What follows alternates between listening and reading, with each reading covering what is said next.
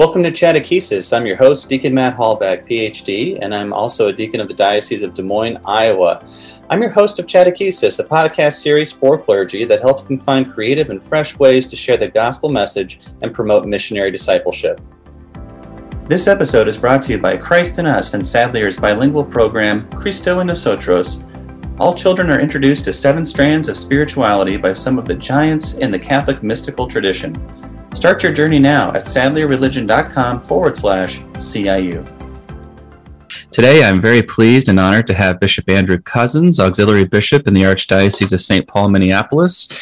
Uh, Arch, Bishop Cozzens is also the chairman of the USCCB Committee on Evangelization and Catechesis, and we have him on today to talk about the USCCB's plans to encourage and foster Eucharistic revival in, our, in the church in the United States. So, before we get into that wonderful and important and timely topic, Bishop Cozzens, thank you so much for being on our show. Delighted to be with you, Deacon Matt. It's a great privilege. So this is a podcast for clergy by clergy. Um, I'm sure you're very well known in some quarters and by some, but uh, maybe if you'd say a few words about yourself, uh, maybe your role there in the diocese.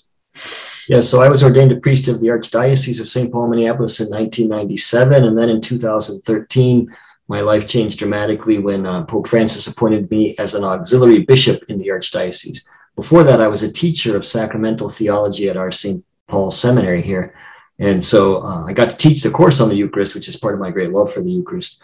But I was ordained an auxiliary bishop in December of 2013, and since then have been about the work of assisting the Archbishop in everything that we do in the Archdiocese.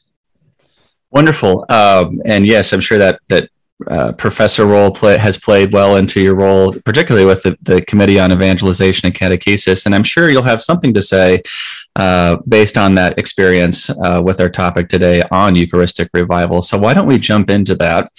And uh, you're you're the man to talk to about this. Uh, what precipitated the bishop's decisions to focus on the Euchar- on a Eucharistic revival? What led up to that decision?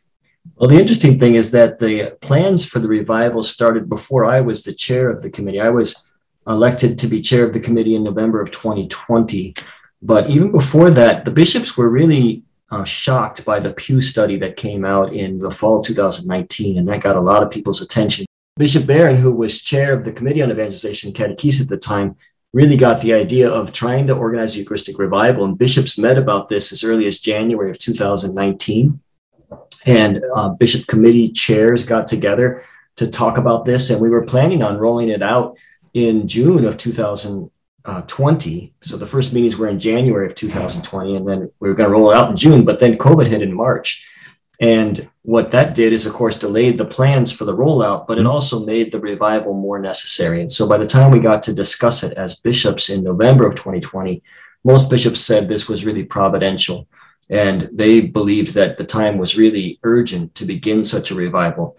And so we began our planning in the spring of this whole past spring of 2021 really meeting with national leaders in evangelization and catechesis around the country, meeting with various leaders of apostolates with the idea of a revival, which a revival is not necessarily just a program that the bishops want to roll out, but as I've been talking about it, we want to start a fire.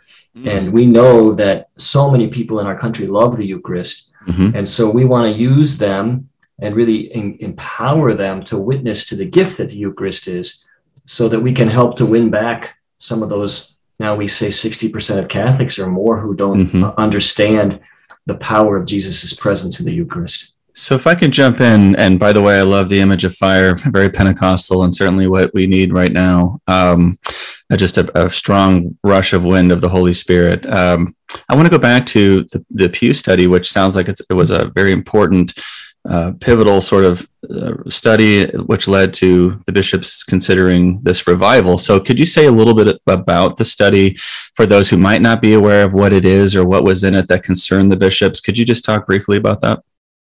Yeah, so the Pew they they're a great research institute. They researched lots of things, and they wanted they did a study on Catholic belief in the Eucharist.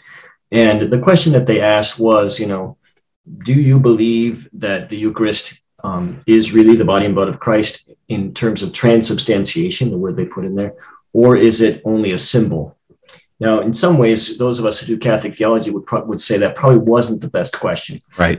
we've actually we've actually decided that we're going to redo that study. We're going to do a, a, deeper dive into that this fall. Uh, and CARA is going to help us with that. So we're very excited about that. Yeah, um, that's but wonderful. taking the study at face value, what it showed is that uh, two thirds of Catholics said no, they don't believe um, in transubstantiation, um, but that the Eucharist is a symbol. And even 22% of those 60 that didn't believe said they understood the church's teaching on transubstantiation, but didn't believe it. And so um, that was regardless of, um, you know, the, the confusing language, because of course the Eucharist is both a symbol and really but Jesus' body and blood. In other words, it's what we call a real symbol, right? It's it's uh, some the symbol is so real that in fact Jesus becomes present through the symbol, right? So it's not that the uh, appearances of bread disappear; it's that the bread itself disappears. Mm-hmm. and so the um, uh, but uh, the uh, you know, so regardless of how you understand that, it still is a troubling fact mm-hmm. um, that so many Catholics would um, would not identify with the Church's traditional teaching around transubstantiation, even if that we know that that also has to be explained well, right? Right, and that that, that was actually my next question. Um, maybe just bringing out that sacramental theology professor in you. Um, do you see this as primarily a catechetical issue? Is it is it in your mind that if people just knew the truth, or is it that we're not explaining the truth very well, uh, or is it that um, is it something else? Yeah, it's a manifold issue. So part yeah. of it is certainly failures that we've had in catechesis and not mm-hmm. explaining the truth well. Mm-hmm. But we all know that um, faith isn't simply something that appeals to the intellect, it also mm-hmm. has to mm-hmm. appeal to the will and to the mm-hmm. heart of the mm-hmm. person. And mm-hmm. so, if we're going to foster faith in the Eucharist, we need to not only teach clearly about what the Eucharist is, but we need to provide what we would call, you know, charismatic experiences of Eucharistic encounter, right? So, a place where someone can hear the teaching and the invitation to believe in Jesus' real presence, but then also experience that.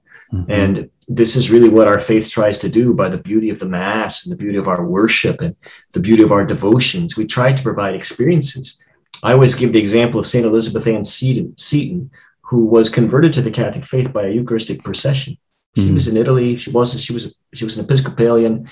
She saw a Eucharistic procession go by, and the Holy Spirit spoke to her heart. Before she ever heard the teaching on transubstantiation, she mm-hmm. knew Jesus was present there mm-hmm. in the Blessed Sacrament. And so um, we have to provide those experiences along with beautiful catechesis, clear mm-hmm. catechesis, also, you know, allowing people to experience the beauty of our worship and even allowing people to experience how the Eucharist leads us to want to make a gift of ourselves in service, right? This is right. what Pope Benedict called you know, the sacrament of charity. The Eucharist is a sacrament of charity. It drives us to want to give our lives in service. So we want to explain the fullness of the teaching about the Eucharist, but also provide experiences where people can encounter Christ's presence in the Eucharist. So it sounds like the, the bishops, um, uh, at least as you see it, the bishops are really treating this as an evangelization issue because evangelization, as you're mentioning, is manifold in its processes and dynamism and you know purpose. And it addresses both the content of the faith which catechesis tends to focus on that fides quae but also the response of faith that fides qua and trying to bring those things together. Um, i just I, am really excited. The more i listen to you about um, it, it, really sounds like uh, the bishops are really listening to to these different uh, organizations and groups you mentioned just a bit ago and really t- addressing this under the auspices of new evangelization. Mm-hmm.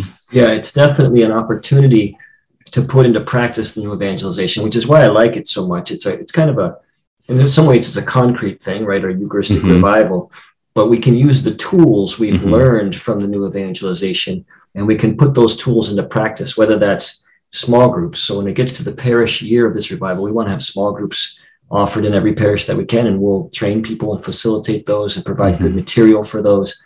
But the idea is allow people to experience faith sharing in small group and how your own understanding of the Eucharist could grow by someone else sharing their understanding of the Eucharist in, in light of that. So this is definitely not just revival of Eucharistic faith uh, or faith in the Eucharist, uh, in transubstantiation, in the real presence. It's really a revival of faith in general, uh, and and you're seeing that uh, that is the full context of this Eucharistic revival. I would like to just jump into that now, if I could. What what mm-hmm. you kind of mentioned it a little bit ago, but what does a revival look like? A, a Eucharistic revival? Who's involved in that? What's involved in that as you see it right now? I know it's still in process and and this is a multi-year plan but how do you see that happening? Yeah we speaking about it as first we want to affect the church at every level. So there's going to be a diocesan year a parish year and kind of a national year right? Mm-hmm. and um, we're also talking about what we call a top-down approach and a bottom-up approach. So from the top we're going to provide programs and we'll ask bishops to have point persons that will help to roll this out. The diocesan year of the revival begins at Corpus Christi 2022, June 20th, 2022. And so we hope at the beginning of that year to have Eucharistic processions in hundreds of dioceses around the country. We uh, hope at the end of that year to have Eucharistic congresses in the diocese, right? Mm. Whether that's just a day or a two day event where we could have national speakers uh, come in, where we can invite the diocese to renew their own Eucharistic faith. And during that year, lots of opportunities for diocesan level renewal, uh, convocations for priests on the importance of their own love for the Eucharist and helping them rekindle that. Diocesan leaders, parish staffs, parish leaders, um, events around the diocese for young adults and youth to gather together in regions where they can experience the truth, the beauty, and the goodness of the Eucharist. So we'll provide that kind of plan that bishops can implement. But then we're also really resourcing um, collaborators. In other words, we know that if this revival falls on the structures of a diocese and a parish, which are already taxed, right. it's going to really struggle. And so, for example, the Knights of Columbus have become a major collaborator in this event, and they're going to train their men how to do Eucharistic processions, and they, they love that. And uh, and so we'll have foot soldiers in every parish able to help with all these things. Um, we've engaged the Charismatic Renewal, and both in English and in Spanish, to to offer um, teaching and worship of the Eucharist. We hope that um, other youth apostolates like NCYC and Steubenville conferences and Focus, who offer these national conferences that are quite powerful, mm-hmm. will focus during these years on renewing young people's faith in the Eucharist so that there's a sense of this there's there's an area where all of us who love the Eucharist are working together for a few years to revive the faith in the Eucharist of the Church in the United States. So the second year then is the parish year. And that year, we'll focus on parish small groups and parish opportunities for increasing adoration, also opportunities for service and evangelization flowing from those small groups and that time those times of adoration strengthening the eucharistic worship of the sunday experience right? Helping parishes to try to do that well what we call the ars celebrandi the art of celebrating the eucharist well so that the truth and beauty and goodness of our teaching comes through. So uh, then as, as we're doing that parish revival, we're really hoping to have a national Eucharistic procession leading to a national Eucharistic Congress mm. in the summer of 2024. So we're right now looking at the best city to host that national Eucharistic Congress. Des Moines, Iowa. we are looking to the Midwest. Midwest people should be encouraged. hey, is this heaven? No, it's Iowa. You can't get better uh, promotion than that. That's right. So, uh, but we also really want to bring the Blessed Sacrament to the people who couldn't come to a national event. And so we, working with the Knights of Columbus and other partners, we want to do a national Eucharistic procession. So we would go from region to region and have events in those regions all the way all around. With bishops could gather together young people, they could gather together different groups, pray for healing of the hmm. Eucharist, mm. and have this sense that the whole country is in procession to a national Eucharistic Congress. Mm. You know, we used to do National Eucharistic Congresses about every 10 years in this country. And there's still an international Eucharistic Congress movement. It'll be in Budapest in September. Pope Francis is mm-hmm. going. Mm-hmm. And uh, uh, we want to renew that tradition, you know, mm-hmm. by having a National Eucharistic Congress and inviting people to come together and be renewed in their love for the Eucharist and then really be sent on mission. That would be the goal of that Congress to form missionaries Mm-hmm. And then to give them tools in the year of 24, 25, which is the third year of the revival, to be able to reach out and witness to our to the beauty of our teaching on the Eucharist. I had the uh, you mentioned International Eucharistic Congresses. The the only one I've attended was in Ireland. I think it was 2012. I was there giving a paper um, at Maynooth Seminary, um, but it was a wonderful experience. And as you say, you had the feeling of an entire country that was caught up in this spiritual movement and procession, um, you know, towards Christ and the Eucharist. So I I would love to have. I mean, I really look forward to the United States participating in that in some way. Um, this is all wonderful and exciting. So I want to keep moving through these questions as we as yeah. we get closer to the end of time here. And you you sort of touched on this. Um, I guess in general, we can say the goal is, as you know, the goals of the new evangelization in the sense of re-engaging people's faith and different different uh, groups of people. You know, the people that are still in the pews, the people that have left the pews, um, and the people that have never come in and sat in the pews. Uh, we really have those three sort of groups in mind. Um, are there any more specific goals in your mind other than rekindling yes. that faith? Yes, go ahead. Yeah, so uh, when we talk about the mission of this revival, we say it is to renew the church mm-hmm. by enkindling a living relationship with the Lord Jesus Christ in the Holy Eucharist. So our goal is really here's the source and summit of our faith. We want to renew the church. And you're right, we're really focused on first just the, what we would call our core, you know, those people mm-hmm. who already believe in the real presence of the Eucharist, but we want them to draw deeper into the mystery and to know how to explain it and invite others to it. Mm-hmm. But then there's that other group, the people who are connected to the church and they come to Mass on Sunday, maybe not every Sunday, but they, you know, they might come to Mass once or twice a month. But they, if you had asked them, they'd say, "Oh, yeah, I'm a Catholic, and I'm a good Catholic. You know, I might be the best mm-hmm. Catholic I know, even though I only go to Mass once a month. You know, um, mm-hmm. But those people, we want to help them be drawn into a much deeper understanding of the Eucharist, so that they understand this is life and it's life itself, and they can, can be drawn into that. And then we want to motivate those other those people to reach out to that that third group, which is maybe they were baptized Catholic, maybe they've made their first communion, but they rarely come to church. If they do, it's Christmas or Easter.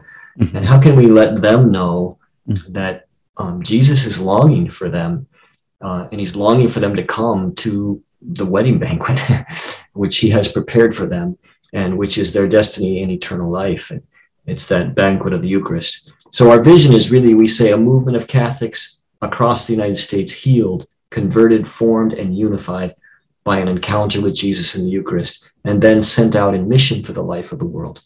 So we really uh, desire that um, that we would be able to help people come to those deeper goals of healing, conversion, formation, and unity as part of this revival. Boy, we need unity now, don't we? um, and so for so many reasons and in so many sectors of society. Uh, let's move on. We've talked about the vision, the energy, the hope that's behind this effort and that's leading this effort towards revival.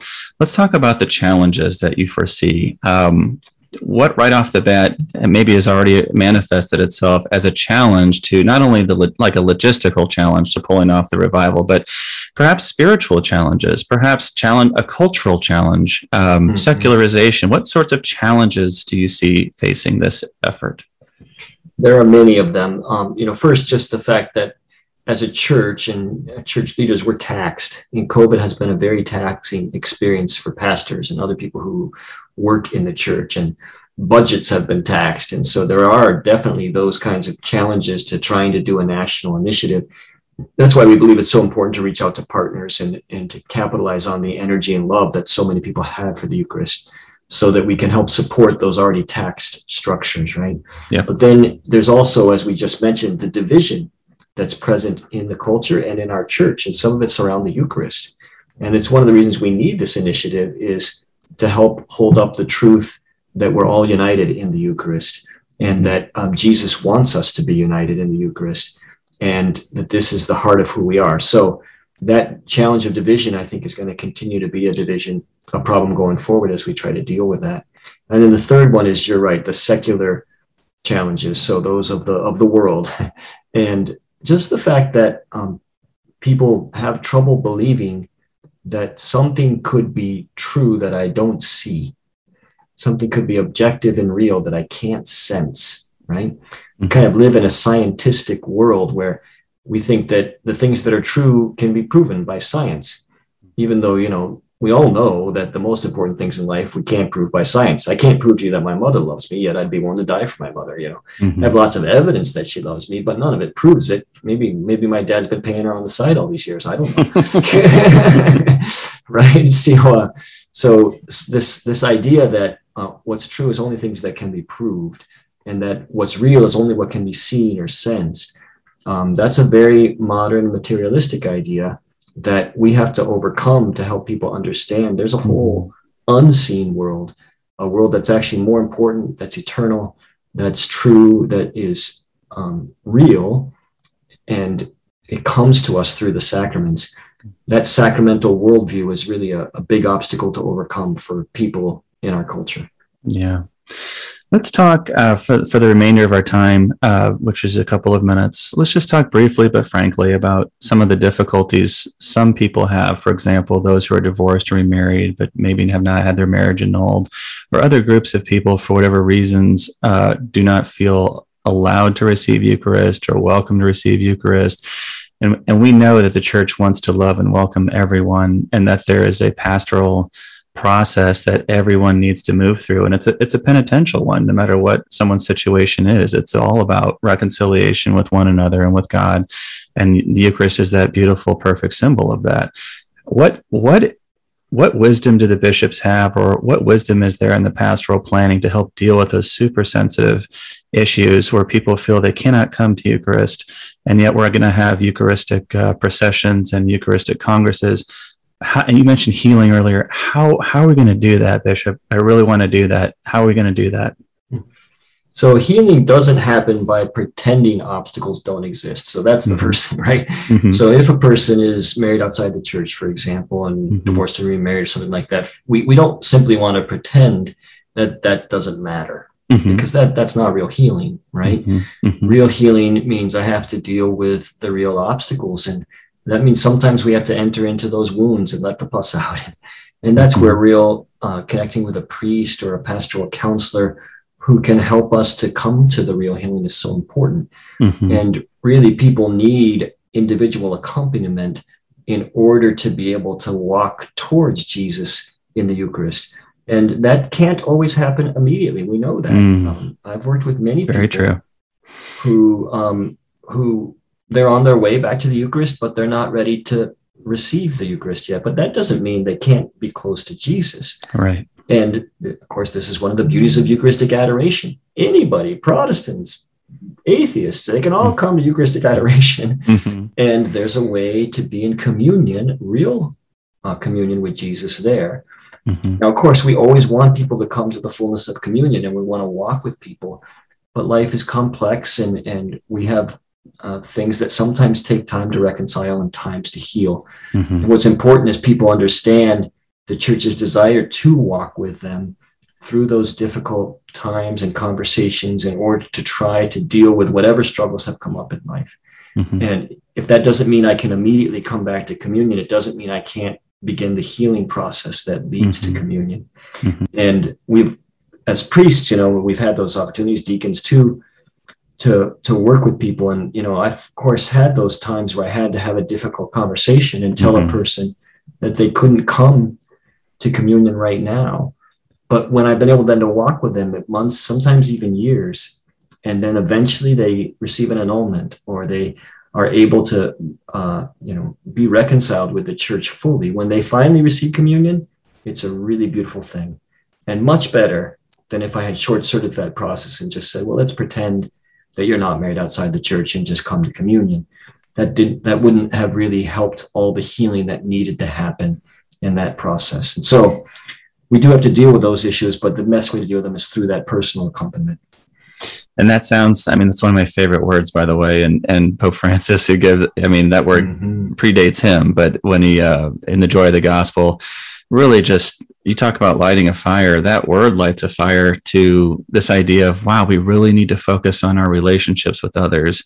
We really need to be building strong bonds of charity and respect. Um, and we and we have to be willing to put in the time it takes to exactly. foster those relationships. And when you say walking, because I think I, I, know some we might have hearers who, who, hear this show and think we have a schedule to keep with this revival. It's going to, you know, and this year this is happening, da da da da, and we're programming, and that's all great. But that spiritual walk with others, which you just said, I really think will be at the core of any transformation that's going to be happening.